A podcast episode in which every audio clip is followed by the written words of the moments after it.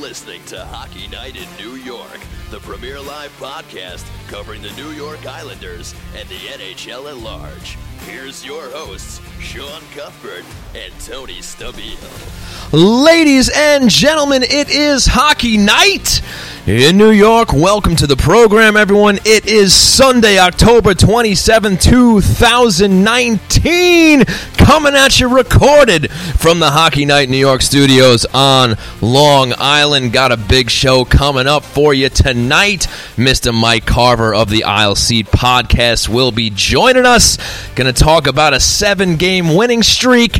Lots to talk about. My name is Sean Cuthbert. Unfortunately, not with me tonight is Mr. Tony Stabile, unfortunately, due to scheduling conflicts. So you just got myself, but Mikey Carver is going to join me in a little bit. He's going to help me through the show. We're going to talk about all positive stuffs here, stuff here with the New York Islanders. So thank you so much for tuning in. Let's get involved with that. So let's start right off the bat here, ladies and gentlemen. If you paid attention to what happened tonight, the New York Islanders hosted the Philadelphia Flyers and they rattled off another win, folks. Five to three. This team is just steamrolling through the league right now. They are the hottest team in the league. It's it's great to say it. Be proud, be happy, good stuff going on. Forget about this regressing to the mean garbage that everybody heard over the summer. Everybody just waiting for this team to, you know, not be able to replicate what they did last season. So far, so good. And it is still early, it is still 11 games, but I see no reason to believe why this team can't just keep going the way they're going. And there's so many reasons why. You talk about the defense, you know, finally getting back to looking like what they were last year. You have the goaltending picking up where they left off. I mean, maybe Varlamov needed a game or two to get get his groove here with the new coaching system, with the new defensive system, and he's looked great. He put up another win tonight. So so many good things to talk about here, folks. I really appreciate you joining us here on Hockey Night in New York. So before we get Mikey on, he'll probably join us in the next few minutes. But um, you know, let's just talk about what happened this week. You have a, a, long layoff after the last week, and they finally get back into some games on Thursday. They have back to backs. They they host Arizona on Thursday. They go into Ottawa Friday, and of course, they host Philadelphia tonight. So let's talk about those games a little bit, and then we'll get Mikey on. Uh, you have, uh, you know, look everybody was kind of curious where this team was going to go, right? With with Varlamov coming in, and and you know, are they going to be able to pick up where they left off? And and I, I have to say, folks, here in Islander Country, I think we're starting to get a little spoiled. Now, granted, it doesn't mean it's bad. It doesn't mean it, it's negative, but I don't think anybody really predicted a seven game winning streak the first 11 games into the season, especially after the way they started one and three. And I know that there's some of you listening out there right now that were ready to start saying Lou's got to do something. Why hasn't he done anything already? We saw what was going to happen. Everybody talking about the advanced stats. We saw this. Why didn't they address the issues? They're one and three. They're going to have a hard time scoring.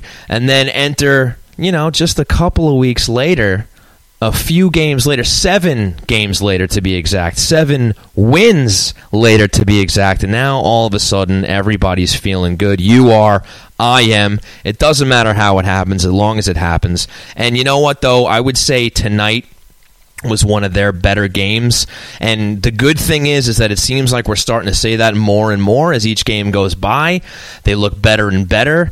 And even though the first period was maybe more of a goal fest than anybody would have liked as far as you know structure and and you know control of a game i mean obviously it's entertaining. Everybody had a lot of fun in that first period but you know maybe it started out a little too crazy but bottom line is, this is another game where the Islanders they go down early, but they settle things down. And I got to tell you, the offense tonight was just unbelievable. We saw it in spades, and you know they they they don't they don't get nervous, they don't get rattled when they go down a goal. I mean, they, they've they've gone down more than they than they haven't so far in this early going in the season here, where it looks like they surrender that first goal, and then they they they battle back and they get back to Islander hockey, and and then they end up winning hockey games. So, you know, you'd like to start out of the gate hot, but it didn't happen again tonight, but it didn't matter because they woke up as, as soon as as soon as Philadelphia went up with that one nothing goal. They they battled back and they got into their game and, and they ended up taking it over. So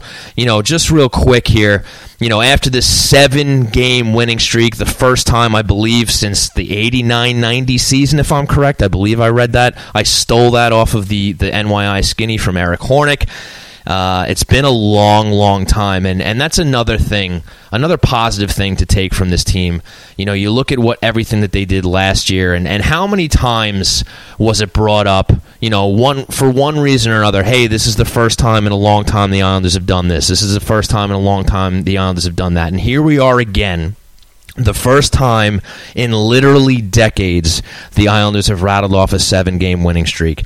And you know, you look at Barry Trotz, you look at what this team is doing, and and it's just it's great to see they're they're continuing. They're they are once again to take a, a, quote from from the Islander players themselves and, and something that took off with the fans as well. They are proving people wrong once again, and they're towards the top of the league. They're now eight three and zero oh with sixteen points. They leapfrog the Canes uh, for second in the Metro. They're three points behind the Capitals for first in the Metro with two games in hand. They are currently sixth overall in the league, and I am sure if my boy Tony Stabile was here right now and I asked him how does it feel to be Tony Stabile, he'd be feeling damn good right now. And I know I didn't get a chance to ask him at the start of the show because he's not here. How are you? So fans, I'm going to ask you, how are you feeling after this seven game winning streak? Because I know I am feeling damn, damn good. So a lot of great things to start here. I think now's as good a time as any where, you know, we're going to break.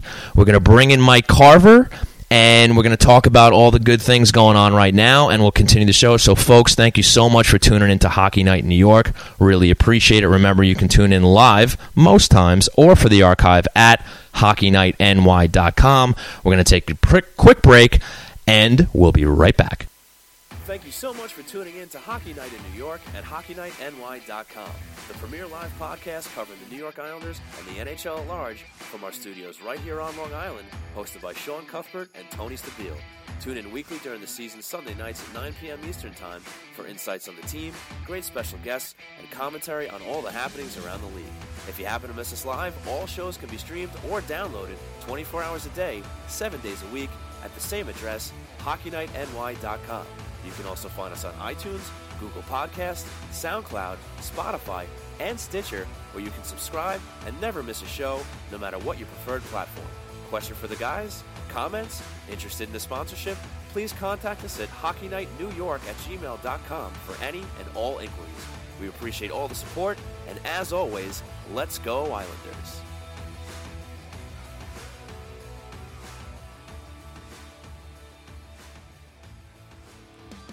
Love repping your favorite Long Island hockey team? Can't get enough orange and blue swag? Look no further than Yes Men Outfitters, the independent lifestyle brand born on the island to support the game, the team, and the players you love. Visit YesMenOutfitters.com for a wide selection of themed shirts, hats, hoodies, and yes, even pajamas. All apparel is designed and created in house with the same passion and dedication as your favorite team on the ice. So upgrade your wardrobe and show off your pride today by visiting YesMenOutfitters.com. And don't forget to use promo code HockeyNightNY for 10% off your order. That's YesMenOutfitters.com.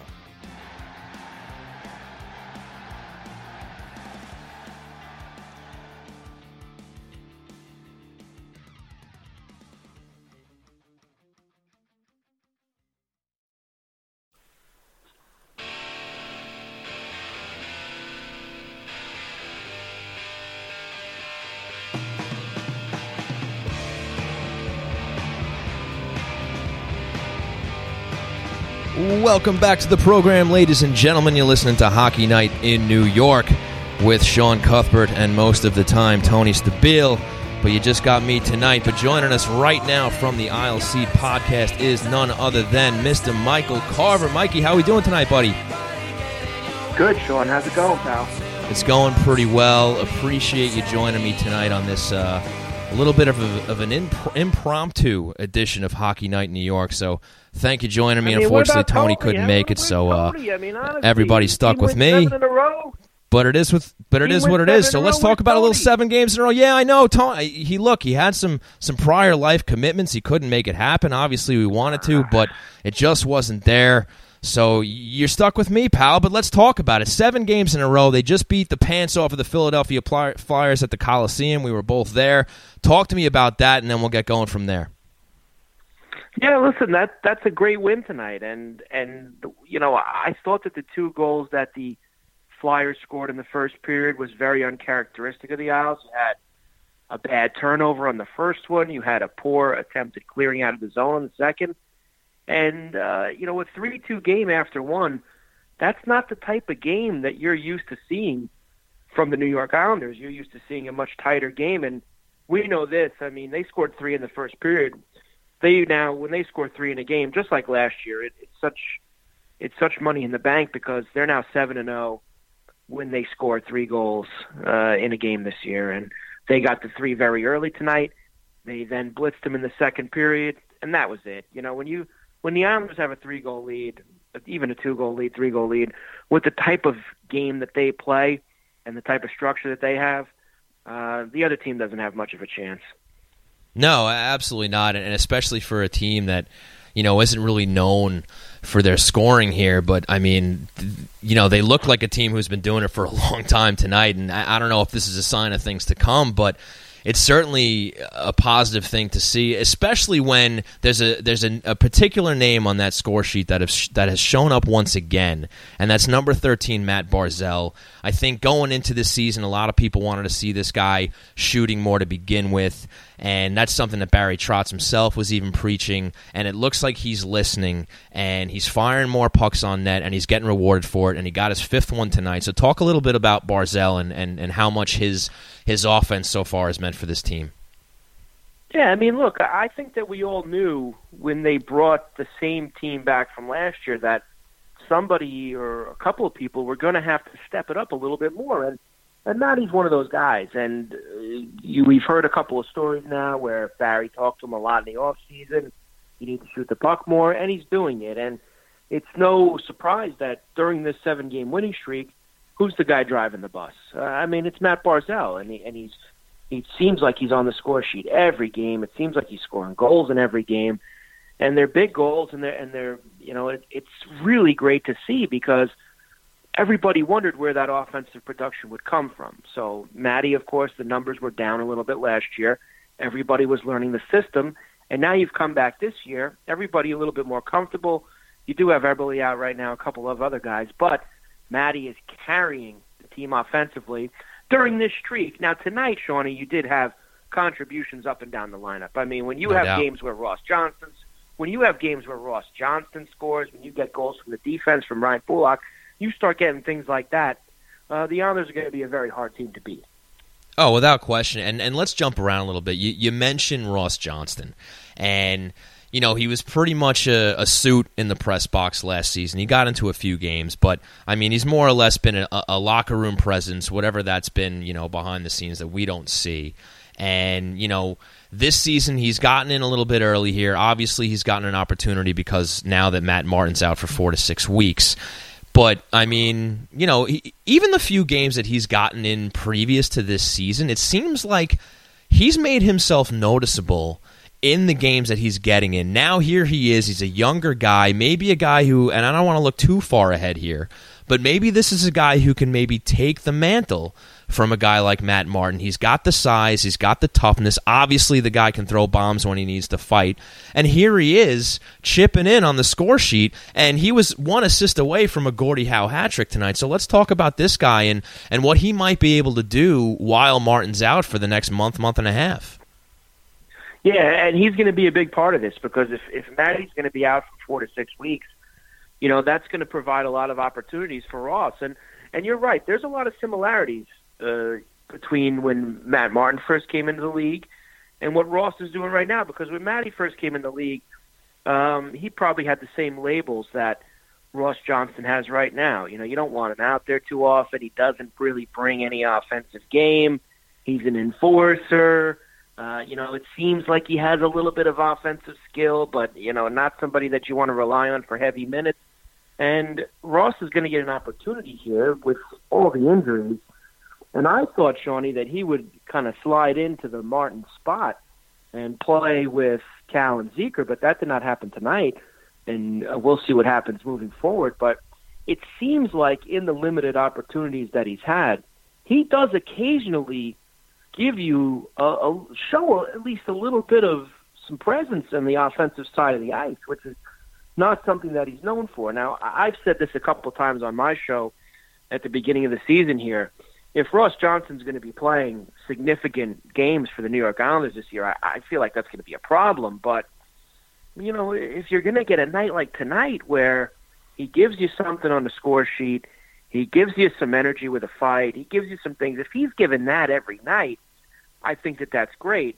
My problem is I feel like when you get into the larger sample size, when you get into him playing, you know, five, ten games in a row, something like that, he could become a little bit of a liability. But we're going to see what happens because he is going to get an opportunity now with Matty out uh, to show that he can do more. And if he can do more of what he did tonight, Isles are going to be just fine while Matty's out.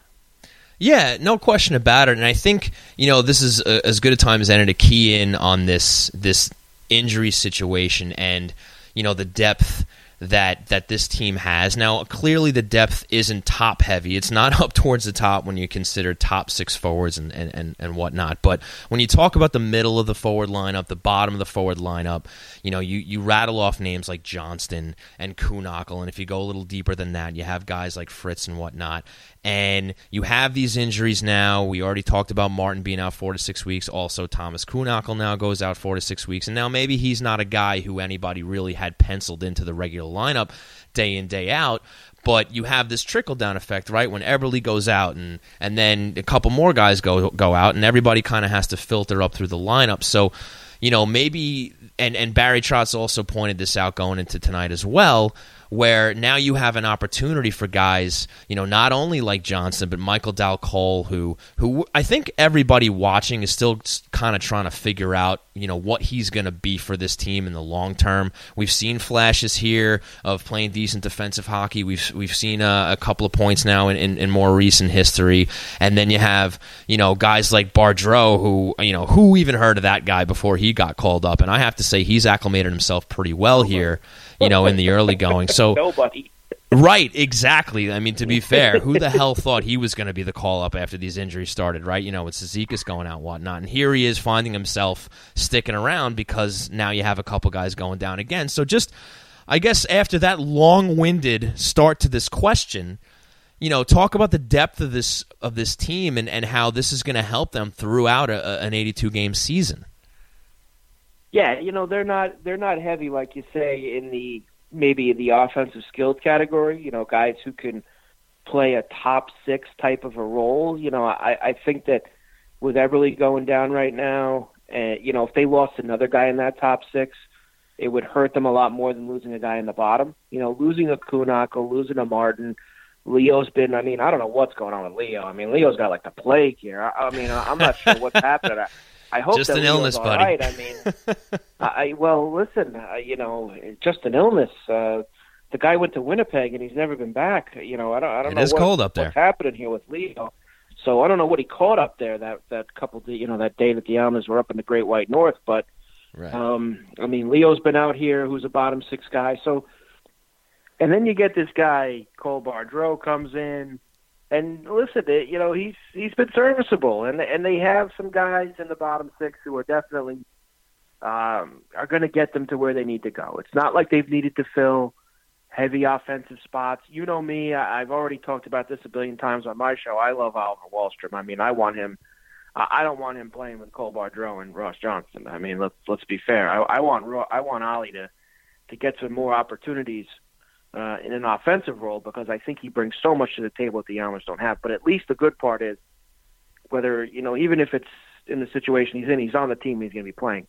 The guy that Shawnee that's been that's been key to me watching him tonight was if Matt's going to be out a long time, instead of maybe Ross being the guy that slides in on that Zeker Cal line, if Dal Colle's going to be that guy, and and I think that we all um, are, are going to have to just start to accept that Michael Dal Colle is not going to be a high offensive player in the NHL. I mean, right. there's still some time. The sample size can still get a little bit larger, but I liked his game tonight playing with those guys, and, and maybe that's a spot for him uh, over these next four to six weeks with Matty out. That he can maybe find a nice little home because they've tried him in some top six spots, they've tried him in some bottom six. He definitely knows what he's doing, uh, structure wise and defensive wise and everybody expects a little more out of him, and, and I did too in the goal department. But maybe a role like that, playing with Zeker and Cal, uh, will bring a little bit out of Dal Colle. No, I, I agree with you, and and I don't know if this is something that you happen to to be on board with yourself, but there's something that Tony and I have been saying now over the past few seasons when we talk about Casey Cizikas and Cal Clutterbuck, is that we feel like on on most teams in this league, they're third line players you know, like yes, they've been fourth liners here on the Islanders now for you know pretty much since that line with Matt Martin has has been created. But you know, with the with the type of game that Casey brings, the type of game that Cal brings, and even before he came to the Islanders, I mean, he he's always been more of a top nine guy than a than a top twelve guy. So I feel like you know if you want to try to spin this into maybe you know uh, I I don't know if it's a positive, but just you know another angle is that now that you have Michael Dal Colle on the left wing as opposed to Matt Martin, whose role we know, you know, what his limitations are, what he's capable of, maybe this is actually more of a showing of, of more of a true third line now when you have a guy like Ma- Michael Dal Colle who who has some more skill to bring to the table on top of just maybe the defensive side or the hitting side that Martin brings. I don't know what you have to say about that. Yeah, look, I I think that those guys have always been kind of dubbed, you know, the fourth line and best fourth line, and and, and I think that a lot of us who watch the team day in and day out know that they're not really a fourth line. You know, when you look around the NHL and you look at what some of the fourth lines are on a lot of these other teams, the what the Martin, Cizikas, and, and Clutterbuck line brings, they bring so much more than just being a fourth line. I mean, Barry starts games with them. They're playing big minutes in the third period. They're playing most right. fourth lines around the league. Do they do not do that? So, the, the, you know, they. I think that the whole thing about them being the fourth line is is uh, you know more for uh, publicity than it is. Let's just say, uh, in actuality, you know, in actuality, that line is is more than a fourth line. They they do things that other fourth lines around this league just simply do not do. And now, you know, you have a younger guy in Dal Colle, uh, you know, more offensive skill, uh, you know, historically in the minors than somebody like Matt Martin. Hasn't got quite shown it at the NHL level yet. You're right. There, there could be some area to be uh, you know, a little bit more offense and be a third line because they're they're going to be that right now, especially if Cole Bardreau and uh, Roth and Oliver Wahlstrom are going to be your your quote unquote fourth line because that's going to be the line that's going to play the least amount of minutes. The thing right. for me, Sean, that that that's going to hurt them possibly over the next four to six weeks is you know, the one thing that those guys being the quote unquote fourth line brings is it allows Barry to play all four lines throughout the entire game. It allows him to roll four lines all game long. It's one of the things that makes the Islanders one of the you know the team that they are. Well, I think that might be fresh. I think that might be something that we see change now, and we've kind of already gotten a hint with that. I mean, you look yeah, at these last few games it. where that, what you have seven, problem. eight minutes for Bardreau and and Wahlstrom, yeah. and I think you know that's ideally Barry Trotz does want to roll four lines, but I think yeah. now because of the setup, because Matt Martin being out, and because I mean, look, you just look at Bardreau and, and Wahlstrom and that fourth line itself. Like we might actually see what a lot of other teams do now, where they where they you know rely a little more heavily on those top three lines, and you and you're going to see single digit minutes here. You know, for that fourth line center bar, by Bardreau until maybe they get some health back. You know. Oh, absolutely. That that's what's going to change this whole dynamic with all these guys being out the Islanders' quote unquote fourth line right now is going to be a true, you know, regular NHL style fourth line playing 10 minutes or less. Whereas. Before the injuries, the Islanders were a team that all four lines played about an equal amount of time. And that's what's going to be the main thing with these injuries right now is the top three lines are going to have to play a little bit more than they were playing before until that fourth line that's currently constituted. Now we'll see what changes happen going forward, but the way it's set up right now, those guys are going to have to show Barry a little something, gives them the uh, the confidence to be able to play them in big situations. So those two, those guys that are in the top nine right now, they're going to be pressed with a little bit more minutes because Barry cannot roll the four lines like he usually does. Right, no question. So let's talk about a couple of guys that are in that top nine that have uh, been performing this past week. I don't think we can we can close out the month of October on the on the last the night of the last game in October for the New York Islanders without talking about Brock Nelson. And you want to talk about Brocktober. I don't I don't know because I don't have every October stat in front of me right now, but this might have been the best Brocktober yet because right now Brock Nelson is leading the team overall in the stat sheet. He's got four goals, six assists for 10 points in 11 games in October. He's got a power play goal, two power play points, two game winners. Once again, Brocktober forever. Let's talk about this guy. He's a guy in the past who you weren't too high on. You finally, you know, bought in I think last year when he when he was able to go beyond October and have a full season putting up points, being that second line center that Barry Trotz needed. So let's talk about this guy hopefully continuing where he left off, at least in, in Brocktober. Let's see if it uh, continues into Bro, uh. Yeah, look, uh, he he's been a guy. Uh, you know what changed for me last year, Sean, was it wasn't even just so much the points. You know, uh, what the thing that always killed me about Brock was he'd put up these great Octobers, well, like he is again this year, and it's not even so much that the score sheet would be different. It would be that watching his game it just wouldn't be the same. You know, you you'd watch him play, he'd disappear at times, he wasn't there, and coming in and playing with Barry, you know, playing in the Barry Trotz system, he's such a huge cog in it, and he's noticeable on the ice, and he's grinding, and he's he's involved in plays, and and he's just that's what changed for me last year, and I and that's why I. I I'm not, you know, I fully admit it. There was for years and years. I said this guy just he's never there when you need him after October. You know, he, from November to, to March, the guy just wasn't there, and, and he showed back up in April. You know, for the last couple games. It's just, but last year you felt the difference playing in the Barry system. Goes with the you know the new deal, and now he's come in this year playing good again. And I have confidence now that this is going to continue because of what I saw last year, knowing that he's comfortable in the system. Sometimes it just takes a coach to really unlock a player's true potential. And I feel like the Barry's done that with Brock, and and he's a mainstay now. He's a guy that's going to be there for them uh, in every tough situation. Yeah, absolutely. There's, there's no doubt about that. And, and and you know, if anybody was skeptical about you know his performance last season being because he was in a contract year, it looks like that doesn't matter because of the way he's out of the gate. But you know what? Let's get into November and let's see if he can keep it going. But like you, uh, I'm pretty confident that that stuff is going to continue. Now, there's another fellow who's new to the team who you and I were talking about a little bit before the game started tonight, and that is the new addition, number 10, Derick Brassard. Very slow out of the gate with this team, and, and granted, you know, anybody who comes into a, a new system like this, new teammates, are going to need a little bit of the time to adjust sometimes, and it seems like Derick Brassard here is no exception. But now all of a sudden, we look through this week. They had three games this week, and he's got a goal in each. So talk about Derick Brassard, what he's brought to the team so far, and what you think he can do going down the line. Now that it seems like, at least for now, while Eberle's out, he's got a top six role playing on the wing. So talk about him a little bit.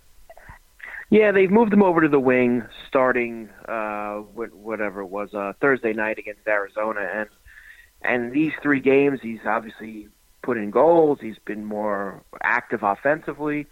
I didn't like his game through the first couple of weeks just because it seemed like every time that I saw him, he was arguing about a penalty or or a bad play was happening around him.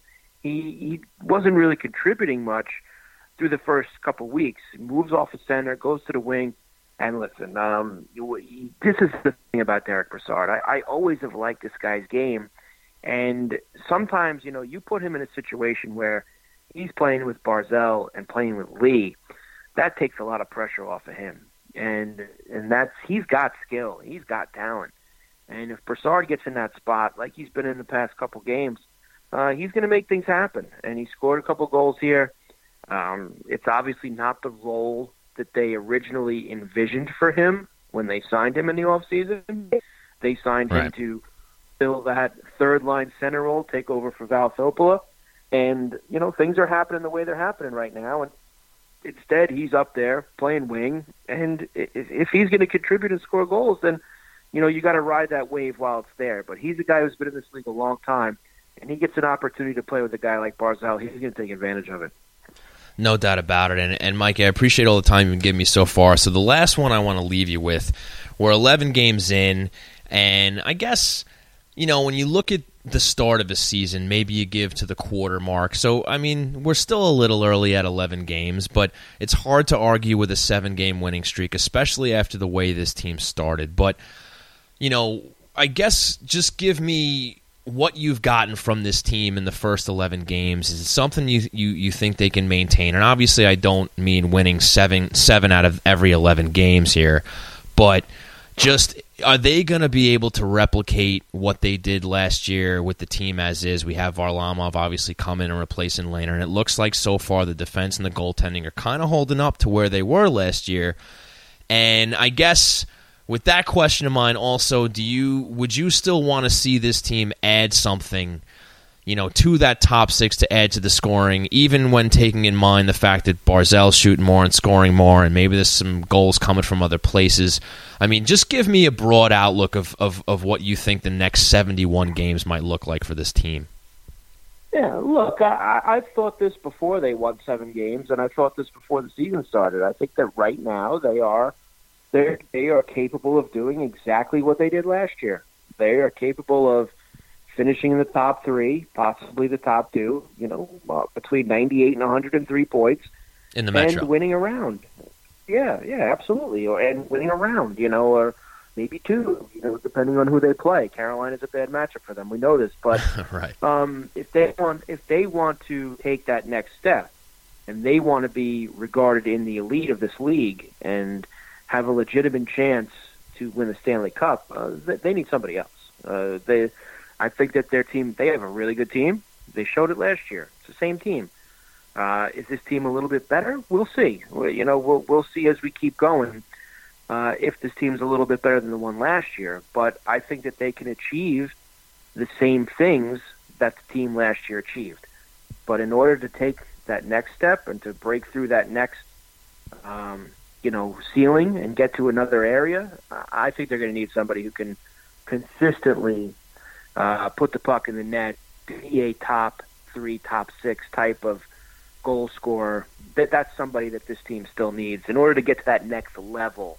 They're a playoff team. They're a top three team. They're a team that can get the same points they had last year as they're currently constituted. They're showing you it over the last seven games. Um, but the, but in order to take that next step and be with the elite of this league, they're going to need somebody else. Mike, I agree with you 100% there. I'm right there with you. I think they're going to be able to replicate what they did last year. And, you know, if they do want to get over that hump, maybe they do still need to bring in a top six forward. But regardless of that, Mike, really appreciate you helping me out tonight. Uh, awesome stuff as always. And uh, look forward to having you on down the road. All right, Shawnee, good to talk to you, pal. I missed Tony tonight. Can't believe he couldn't make it. I'll uh, I'll talk to you guys soon. All right, pal. All right, buddy. Sounds good. Thanks a lot, man. Take it easy. All right, folks, that was Mr. Mike Carver, the legend from the Isle Seat podcast. As you already knew, know, all, always, always great stuff from him. So we appreciate that. So here we are, folks. The, tr- the train rolls on, seven game winning streak. Let's talk a little bit about more what uh, you know what's going on in Islander country here. We touched a little bit on the injuries, and, and I, I want to keep it there for a little bit. Just expand on what Mikey and I talked about as far as the injuries go. Uh, I'm sure you're all keeping up on it, but Jordan Eberle is skating on his own right now, and um, you know it's. Uh, it, it, we don't know exactly when he's coming back. You know, they said that he's going to be game to game, but but hopefully he gets back into the lineup sooner than later. That remind, remains to be seen. But again, the good news is, and as Mikey and I talked about, there is depth on this team. You have Barzal who's shooting the puck. He's putting goals in. I mean, look, they put up a five spot tonight. The fact that they're putting up four or five goals a game, which is everything that they did this week. You talk about two four to two wins and a five to three win today. They're scoring without one of their top six guys, who's who's expected to be one of the leading goal scorers on this team, in Jordan Eberle, even though he had obviously had a quieter season last year. So it looks like they're to be able to to hold hold things up by committee, and that that's very promising. And and and I know it was so easy. It was so easy for people to doubt what this team might have been able to do this season because they really didn't bring any help other than filling Filppula's spot and swapping out Lehner for Varlamov. But hopefully, as this continues, as as the wins you know, continue to happen above, you know, above the losses here, where maybe, you know, those skeptical fans, you guys that are out there that, you know, can put a little more faith and a little more trust into guys like Barry Trotz and Lou Lamoriello and, and, you know, maybe things are a little better than everybody thought. And that's again, that's not to say, as as Mikey said, and as I said, and as, as Tony has said on the show too, we, we would still like to see uh, another weapon added to that top six. I do think that will come in time. I would like to think that should this this trek continue for this team and they're and they're heading towards another you know uh, upper half playoff spot where they're looking at home ice and looking at a real shot at making a cup run. Yeah, I would like to think that Lou Lamoriello will do all that he can to add to the top six before the trade deadline to not only give them a better chance to win, but reward these guys for what they're doing. They're listening to Barry Trotz. They're putting the hard work in. You, I mean, you look up and down this lineup, and and granted, everybody's, you know, you know, moving along at different levels here. But you guys got you got guys like Beauvillier who's busting his ass. You have Brock Nelson who Mike just said he's he's had a great first month of this season, and you know Anders Lee now starting to put the puck in the net. He had a goal and assist tonight, and Pulock got on the board in the game tonight against Philly with a cannon. You know, we'll talk a little bit more about the games in a second, but it seems like this team as a whole despite who may not be, you know, lifting things up on a nightly basis, as a team, the sum of its parts, they're moving things along like they were last year, and that's very promising. I know everybody was nervous. Everybody looked at the advanced stats, and everybody was listening to the to the quote unquote experts and, and what they had to say about this team. I, I think the more this goes along, the more you have to trust this process and enjoy it. I mean, tonight was awesome. I was in the building and the fans were going nuts. Yeah, you put up five goals and that's easy, but look, it's a seventh win in a row and it didn't take too long, you know, after four games for I think a lot of us to start feeling those good vibes that we that we were feeling last season when they really started to turn it on in December. They're now doing it in October. Now, will they have their bumps and bruises along the way? Most likely it's going to happen. It's an 82 game season, but they're already ahead of the curve that they were last year. So let's see if they can keep it going, especially through this injury adversity. Adversity when we talk about Eberle and Martin and and obviously to a lesser extent Kühnhackl. And, and thankfully, the defense is, has been healthy so far, which still boggles my mind just between last year and now going into this year, just how healthy this defense has been. Uh, usually they're the first guys to go down, whether it's from a block shot or you know a freak play in the corner. Usually it's your defensemen that are going down, and, and for whatever reason, so far, you know through last year and, and now October this year, they've been able to stay healthy. And I know, unfortunately, an adverse effect of that is, is Noah Dobson not getting into as many games as I think most of us would like. But we heard from Lou Lamoriello today that he has no plans on sending him down to juniors, so it looks like he's in, in, in it for the long haul. And, and I truly believe that they are waiting for that inevitable injury to happen because it's just it's you look at guys like Johnny Boychuk, and again, you look at any defense on any team in the NHL, and usually you have one or two guys that just inevitably go down, whether it's a freak injury or not. It's just very hard to maintain a healthy top six D throughout the course of a season. So I would have to think that that maybe that's their plan right now. It's it hasn't gone according to plan so far. I, I would have to imagine that they want to Dobson into, into more games with you know eleven games through here and and it just so happens that not only has has the original top six been healthy, but they've been been performing. Adam Pelech has been great. He's you know Tony and I were singing his praises over the past couple of shows. The guy's been yeah I didn't look at tonight, but he's more or less been leading the D in ice time for, for, for most games in the season here. He's having a great year, and you look at what Leddy did the other night, and you look at what Boychuk has done, you know, old man Boychuk here, he's having a, a, good start to the season. He's remained he's remained healthy, and he's also, you know, factoring in not only to the defense but also on the offensive side as well. And again, I'll key on the, the, the great game that he had against the Blues on that uh, you know Columbus Day holiday. So, you know, it's not always going to be perfect, but there's so many positive things to take out of out of what this team has done so far, and, and I feel like it's just going to continue, and it's going to be another really fun season, and and even better than that, the majority of the games are going to be at the Coliseum, you know, and and funny thing about that is, you know, I planned on looking at the schedule ahead later on, but we finally got some Barclays Center games coming up, so we'll talk about that. So with all that out of the way, folks, and I appreciate you sticking with me. Uh, you know, with uh, with Tony not being here, but let's dive a little bit into the games that happened, and we'll go back to Thursday night after that long break. Everybody was clamoring, waiting for some Islander games to come. They have this break, and maybe some of you were wondering, you know, how that was going to affect the team and, and what might happen. Maybe you, maybe you thought Thursday could be a letdown game with a team like Arizona coming in, and they have a better team. Obviously, they have Phil Kessel in there now, and they've been playing pretty well. You have Darcy Kuemper, who ended up starting that night, and he had some crazy stat where for the longest time he didn't let in, I think, more than two goals. And obviously the Islanders took care of that on Thursday night. But, you know, I wouldn't be surprised if, if some of you thought, okay, Thursday's uh, a little dicey. Maybe we got an L coming up. But the boys in blue and orange proved you wrong. And they got the win. So we'll talk about that. Brassard got the early goal off a nice shot pass from Pulock.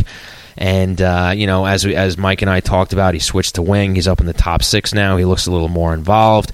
And uh, but not too long after that, Grabner ends up. Michael Grabner, you guys remember him? He tied the game up on a breakaway. But uh, the Isles take the lead back. Billy got on uh, on his second, uh, sorry, in the second uh, to make it two to one from Leddy and Nelson. Lee opens it up three to one, eight minutes into the third. Then you got Garland from from Arizona. He scores a late one to make it interesting. But Scotty Mayfield scores the empty netter to seal it. That's another win for Varlamov, and I hope once again that all you guys that were getting on Varlamov's case in the first few games, clamoring for Robin Lehner, who by the way continues to be successful in Chicago. He got another win tonight. I think it was five one against the Kings, so he's still looking good. And who knows? Maybe he's going to be able to continue his his great play from la- great play from last year in Chicago. Now, a lot of us doubted that too, but look, uh, the more success for Robin Lehner, the better. So, so great stuff for him. But, but again, Varlamov he gets another win, and that keeps the winning streak going. Then the boys fly up to Ottawa on Friday. Very weird game. Uh, I mean, to start, as you all know, you know Barry Trotz and Lou, I guess, decided, hey, look, you know, this is as good an opportunity as any to get Noah Dobson in, maybe playing against a a notably weak team in the Ottawa Senators. They say, let's go 11 forward, 7D. We'll get Noah in there when we can. And of course, that plan flies completely off the rails. Uh, you know, this has nothing to do with it, but Ennis opens up the game eight minutes in with the goal, one nothing again. Another game where the Islanders give up that first goal, but you know what? Five minutes later, the Nick Leddy show begins.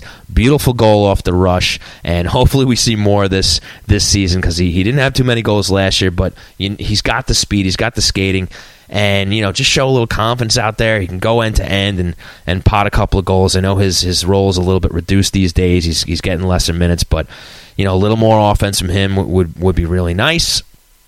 So the the show continues. The Isles are on a power play. Leddy gets hauled down on a breakaway, and he gets a penalty shot. And this is the first successful penalty shot from defenseman in Islander history, I believe. Again, another another little nugget stolen from Eric Hornick at the NYI skinny. So that makes it two to one. Maybe around five minutes in, uh, looks like uh, you know he, he, he five minutes later. Excuse me, he's going to have himself a hat trick. but it ended up being tipped by Matt Martin to make it three to one. So Nick Leddy was almost the first Islander defenseman to have a natural hat trick.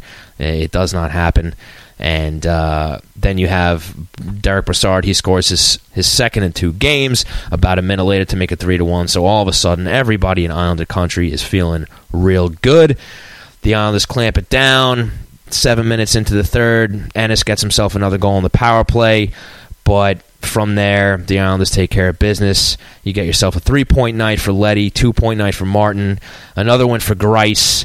And you know, again, I talked about the the eleven forward, seven D plan kind of going south because I mean, you look at what happened there. Obviously, Martin gets hurt, Kühnhackl gets hurt. Uh, freak accident for Matt Martin. The the centers can't keep the, the boards locked for whatever reason, and, and he gets plowed into the to the door that opens up. He hurts his leg, and now he's out four to six weeks. So I mean, how else do you put it other than that sucks? It's just unfortunate. It's bad luck.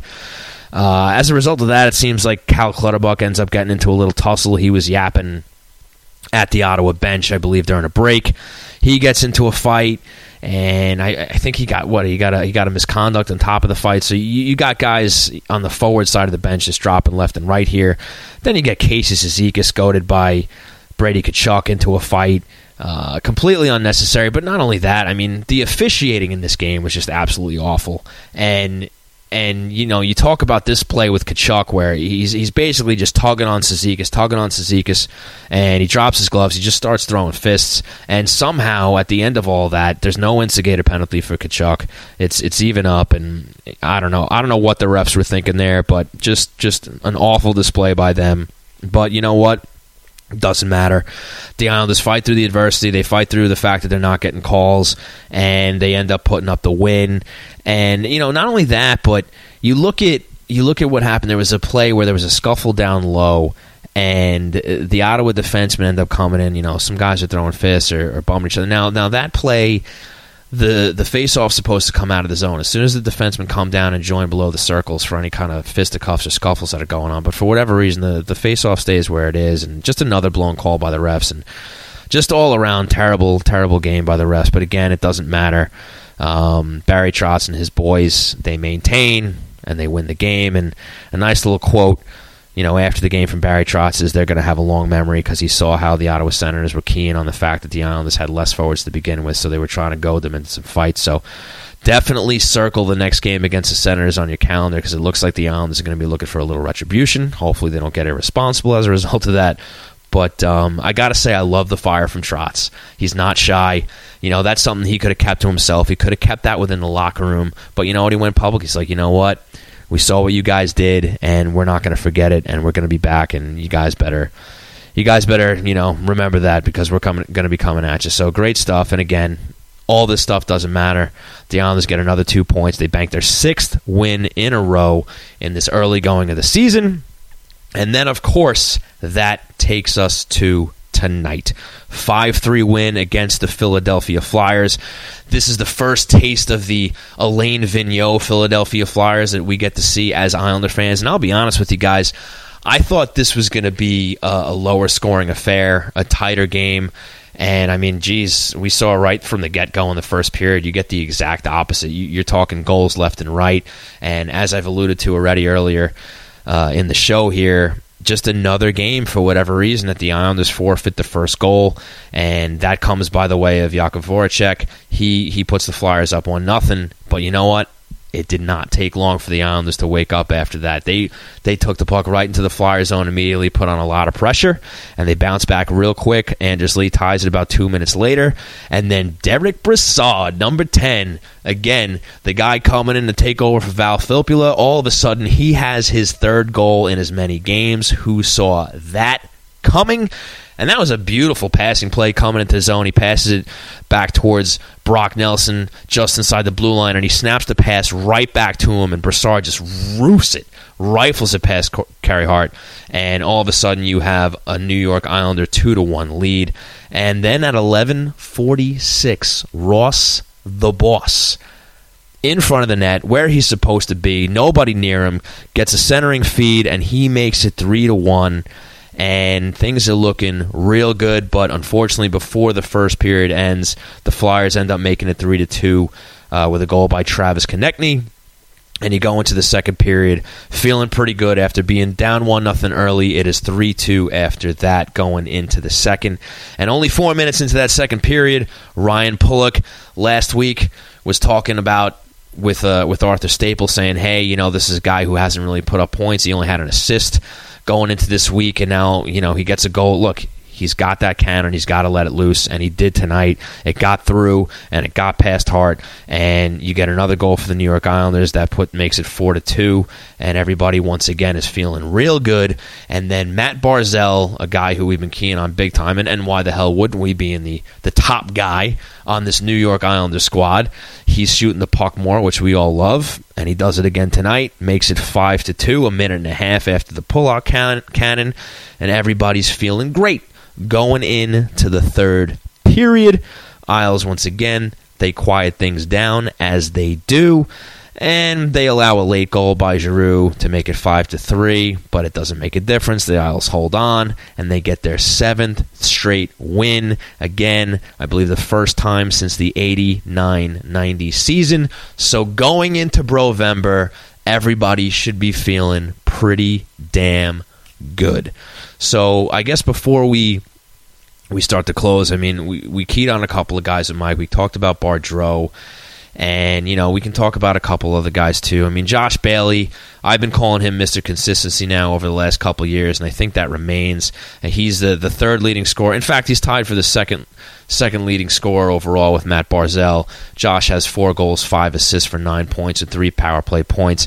Hard to argue with nine points in 11 games. Great stuff from Josh Bailey. He's been looking really good. He had a nice goal uh, the other night against Arizona.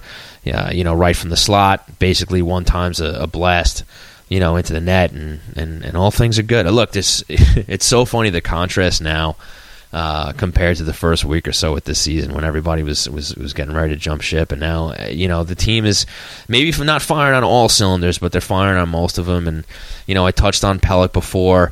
He's been munching a lot of minutes. He's getting a lot of trust from Barry Trotz, uh, even though you know his. Uh, his pair mate Pulock hasn't been putting up the points maybe we'd like to see so far into the season. That pair has been doing a really good job essentially as the as the first pair. Then you talk about Devon Toews and Scotty Mayfield. Uh, Toews, that that pairing has had uh, some struggles defensively so far, but obviously not enough where it's become a, a, true detriment to the team. But I don't think they're they're at the level yet that they were last season.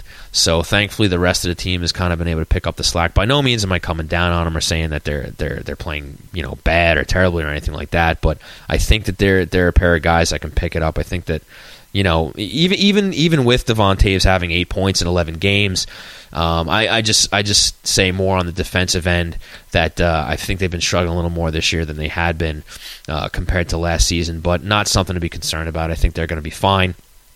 And and how nice is it to have Devon Toews for the, for the first 11 games of the season because that's eight points you did not have last year. You know, he's got two goals and six assists, so great stuff from him so far on the offensive end.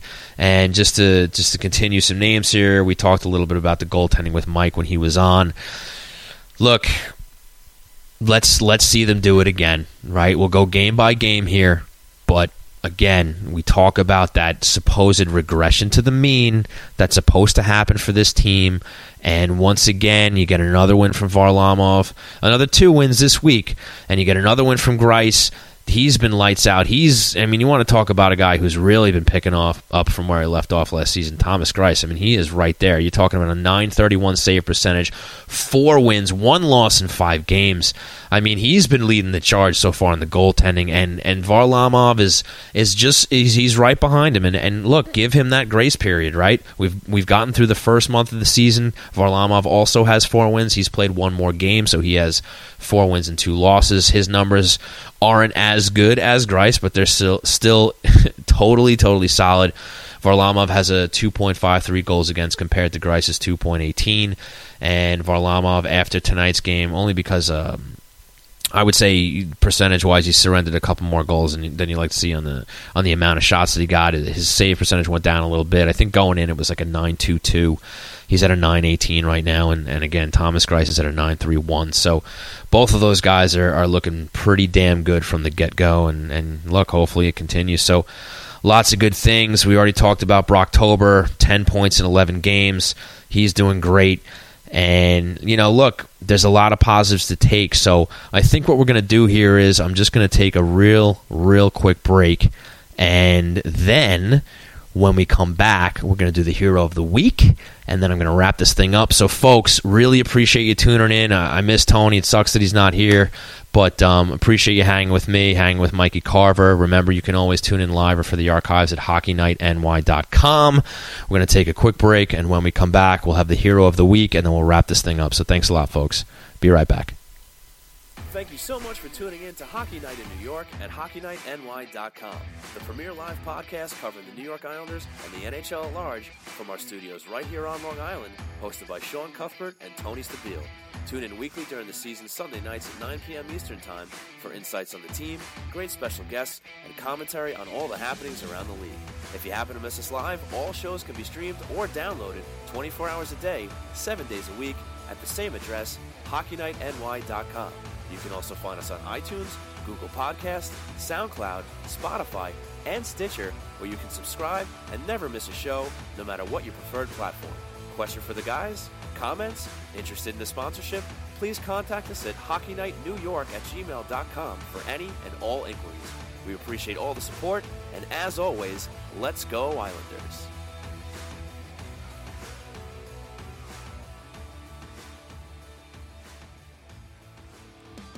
Love repping your favorite Long Island hockey team? Can't get enough orange and blue swag? Look no further than Yes Men Outfitters, the independent lifestyle brand born on the island to support the game, the team, and the players you love. Visit YesMenOutfitters.com for a wide selection of themed shirts, hats, hoodies, and yes, even pajamas. All apparel is designed and created in house with the same passion and dedication as your favorite team on the ice. So upgrade your wardrobe and show off your pride today by visiting YesMenOutfitters.com. And don't forget to use promo code HockeyNightNY for 10% off your order. That's YesMenOutfitters.com.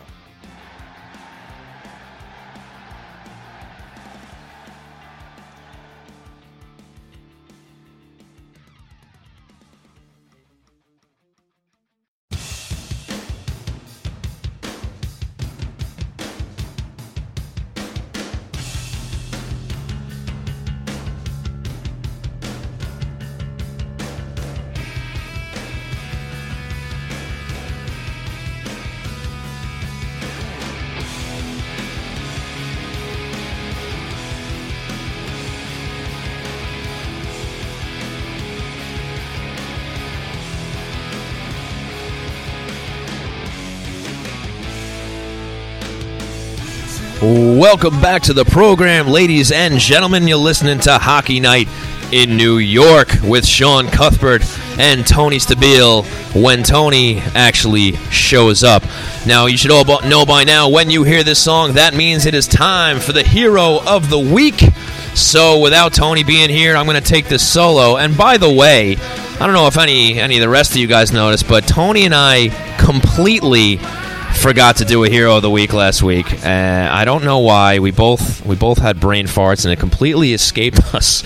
And we forgot. So if you were waiting for that, we apologize. It didn't happen, but rest assured, did not forget about it tonight. So with that being said, since there is no Tony, I guess I'm going first and last tonight. So here's my hero of the week, folks, and I think there's a lot of worthy candidates and you can you can chime in and let me know if, if you disagree, agree, or you want to give some honorable mentions out there. Now, and I guess I'll start with that. One guy I wanted to wanted to include in this conversation was Ross the Boss with the game that he had tonight. Now, look, we know his role, but again, he's getting in there. He's filling in for Matt Martin. You don't expect much. At the at most, you really just want him to get out there and not be a li- liability, do his job, stick up for the team, be the tough guy when he has to be, which he has done in spades. But now you got him potting the odd goal, which is great, as Mike and I discussed before. So, honorable mention to Ross the Boss. Honorable mention, look, honorable mention to Derick Brassard, too. Three goals in three games, and I was real close to giving him the hero of the week. But you know what? He's still, he's still, you know, he's he's got some giveaways going on. He, he had one or two bad ones today. He's he's had some brain farts. Now, I don't know if that's his game because look, I didn't pay a lot of attention to him when he was with the Rangers and with Ottawa. I don't know if that's something that just kind of comes with the territory. You you appreciate the offense and the other contributions when he brings them, and you just have to put up with these turnovers, or maybe it's just something he's still working through. But he has he has had some notable turnovers since this season started. Hopefully that stops, but you got to give credit where it's due. He came into the top six since this week started. He's playing on that wing, and he's got three goals in three games. You can't really ask for anything more than that. But you get those guys out of the way, you get Barzal out of the way, you get Lee out of the way, you get the goaltending out of the way. Again, so many candidates for the hero of the week, but the man I am going to go with is number two on defense, Nick Leddy. And it's all because that game he had Friday against the Ottawa Senators. Look, it was the Nick Leddy show. He was you know, a, scrape of the Matt Martin body away from getting a hat trick. That would have been pretty wild stuff. And you know what? They should have just gave it to him anyway. Let's be honest here. But anyway, it, it grazes off of Matt Martin and ends up becoming an assist. Nick Leddy gets two goals, one assist in that game, a coast to coast goal, a penalty shot goal. What a fantastic game he had, and, and that's who I got to give it to. So, folks, for tonight, October 27, 2019, Nick Leddy is your hero of the week. All right, folks. So now, with that out of the way, let's let's wrap this thing up here. We'll just look real quick at what's coming down the pike for next week, and and wouldn't you know it, folks? You get another lengthy break for the New York Islanders. So we're all going to be going through withdrawal until Friday. This time, we don't even get a Thursday game. I don't know what's going on with the scheduling. All I can say is is now that we know that we have yet another week where the games don't start until the weekend, is that that means the games are going to pile up later on in the season. We're probably going to see a very busy February, March, and perhaps April until you know we get to the playoffs. I mean, I haven't looked that far ahead yet, but you get this many days off in the early going, that usually means it piles up later on. But the good news is they're stockpiling points now. So maybe, like this past week, the break will do the Islanders some good. Who knows? Maybe we'll get some good news of Jordan Eberle. Maybe he works himself back into the lineup. That would be good for all of us, even though they're winning without him. It's crazy, but it's happening. So, anyway, we get to Friday. The New York Islanders will open the week at home versus the Tampa Bay Lightning. The best regular season team last year. Tons and tons of firepower. You got Kuch- Kucherov, you got Stamkos, you got Hedman, you got Corp- Korpisalo. I almost said Korpisalo. You know who plays goal for the Tampa Bay Lightning, but it ain't Korpisalo. Anyway, lots of firepower there. Great, great team. And that's going to be another tough test. The Islanders have had a few but certainly nothing like the three teams that they just played, you know, this past week. So Friday night at home against the Tampa Bay Lightning, that's going to be a tough game, and that's going to be the first of, of back-to-backs because they fly up to Buffalo for a game up there Saturday night. And how about the Buffalo Sabres here? And, you know, I guess, again, you can't really get ahead of yourself because how early it is and what we saw them do last year, what they had a 10-game winning streak, streak last season, and that ultimately amounted to nothing. They still ended up in the bottom of the league, but here they are. 12 games into the season, the Buffalo Sabres are 9 2 and 1, 19 points. They're actually tied with the Caps right now for the lead in the Eastern Conference, which, you know, obviously we all saw coming. But look, they got a plus 12 goal differential. They're putting a lot of pucks in the net. They got Jack Eichel. They got Sam Reinhart. They got a lot of guys over there, a lot of young guys. They're playing very well.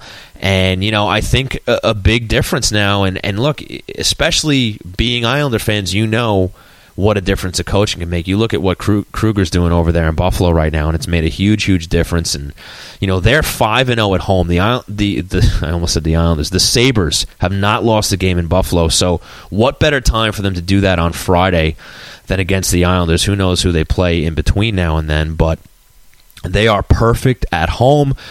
So that's that's a tough back to back slate right there. We know how good the Islanders have been in back to backs under Barry Trotz, but that's going to be a test. I don't know how often you see a back to back against uh, you know two um, you know such successful teams. And and you know I say successful. You look at Tampa and they're a little mediocre right now at five three and two, and they're actually just outside the the playoff picture right now, which which clearly means nothing here at the end of October. But we know what they bring to the table. It doesn't matter what their record is now because it's probably going to be a lot better later.